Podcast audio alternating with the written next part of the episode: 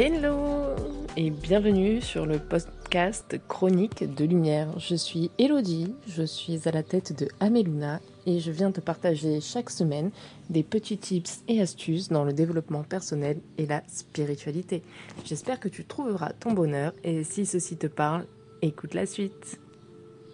Bienvenue dans ce nouvel épisode de Chronique de Lumière.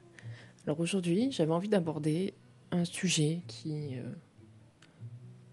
me semble très important qui est euh, d'embrasser son unicité, d'embrasser le fait d'être unique, d'être soi-même et euh, les bénéfices euh, que l'on peut y, retrouver. Si tu écoutes ce podcast, c'est certainement que tu es quelqu'un d'hypersensible, d'un petit peu différent, ou en tout cas que tu te sens un petit peu différent. généralement, les auditeurs de Chroniques de Lumière sont quand même des, femmes majoritairement sensibles, euh, avec euh, des, facettes de leur personnalité qui sont complètement uniques. Et euh, j'avais envie de venir aborder ce sujet aujourd'hui parce que personnellement, j'en ai longtemps souffert. Et c'est pas forcément de, de, mon unicité, qui, enfin de, ce qui me rend unique, qui me faisait souffrir, mais plutôt le fait de ne pas vouloir l'incarner. Euh,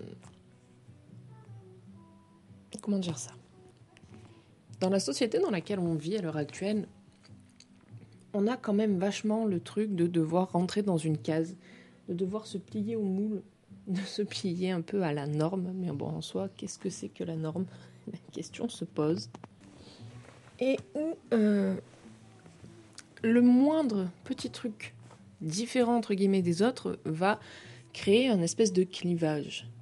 Et euh, d'autant plus euh, si on parle de trucs assez, assez impalpables comme bah, des, des pressentiments, des connexions avec les plans subtils, de la médiumnité, le ressenti, plus, enfin, plus globalement tout ce qui va toucher aux énergies en fait. Et euh, c'est vrai que personnellement j'ai mis des années, et quand je te dis des années c'est des années, hein, j'ai quasiment mis une trentaine d'années, à accepter tout ce que je suis et toutes les facettes de moi. Et euh, c'est un chemin qui a été très long, très compliqué, mais qui au final m'a amené à être la femme que je suis aujourd'hui, d'être la coach que je suis aujourd'hui, d'être la thérapeute que je suis aujourd'hui, qui euh, comprend totalement ce que c'est que euh, de ne pas oser incarner pleinement ce que l'on est par peur des autres, par peur du regard des autres, par peur des qu'en dira-t-on, par peur simplement de ce que l'on est. Parce que des fois, on a peur du regard des autres, mais des fois, et surtout, on a peur de ce que l'on est véritablement. On a peur de ce qu'on incarne on a peur de ce que ça peut faire. Personnellement, euh, ma, médiumnité s'est révélée très petite, très très très jeune. J'ai toujours plus ou moins vu des trucs. Et euh, j'ai toujours eu du mal à l'accepter. Déjà parce que c'était pas normal, machin, nana. On me disait beaucoup que je mentais, que c'était pas vrai, que nanana. Mais surtout, ça me faisait peur. Et ce qui me faisait peur dans tout ça, c'était pas forcément euh, le fait de voir des choses différentes, mais c'était ce que je pouvais ressentir de différent. Euh, parce que j'ai cette capacité, si tu veux, de ressentir les gens, de ressentir les personnes, de lire en elles, en fait. c'est comme ça. Ça a toujours été ça. Et euh, je vais être le genre de personne à réussir à pointer, euh, à souligner plutôt les, euh, les traits, les choses, les, euh, les, traits de caractère, les souffrances, les blessures, les forces. Et même des fois à pressentir certains événements, certaines situations et euh, savoir que ça va se passer. Et notamment quand mon père est décédé, hein, ça a été, ça a été une semaine infernale, mais le, le, jour où, enfin le déclenchement de tout ça, je savais viscéralement qu'il se passait quelque chose. Et ça, mais ça se enfin, ça, ça s'est toujours passé dans ma vie. Il y a toujours eu des moments où je savais pertinemment qu'il allait se passer quelque chose, de bien ou de mauvais. Et euh, ça, c'est ça, moi, qui me faisait peur. Puis après, le côté euh, bah, affirmer ma, ma, médiumnité aussi, ça a été quelque chose de très compliqué parce que bah, j'en avais peur. Simplement, j'en avais peur. Et bien souvent, c'est ça qui nous fait peur. Bien souvent, quand on n'ose pas embrasser notre unicité, c'est qu'on n'ose, pas embrasser une partie de nous-mêmes et c'est surtout qu'on a peur. Et ça vient souvent d'une peur qui n'est pas forcément la peur de soi.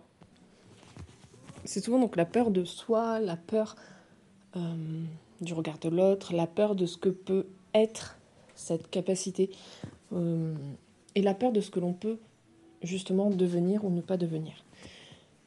J'ai envie de te dire que de déjà de prendre conscience de ça, ça va être le premier pas vers l'acceptation de ce que tu es. Et euh, j'ai envie de te dire à un moment donné, rentrer dans des cases, c'est surfait. Puis on n'est pas à l'aise dans une case, hein. je sais pas toi, mais moi personnellement, quand on essaye de me mettre dans une case, je suis pas franchement à l'aise. J'ai l'impression d'être bloqué à n'être qu'une certaine chose et pas à la totalité de ce que je peux être. Et en soi, je trouve pas ça forcément très euh, sain. Dis-toi bien une chose, c'est que les autres, le monde, d'une certaine manière, n'a rien à faire de toi. Dans le sens où, alors ça peut paraître brut ce que je viens de dire, mais je t'explique.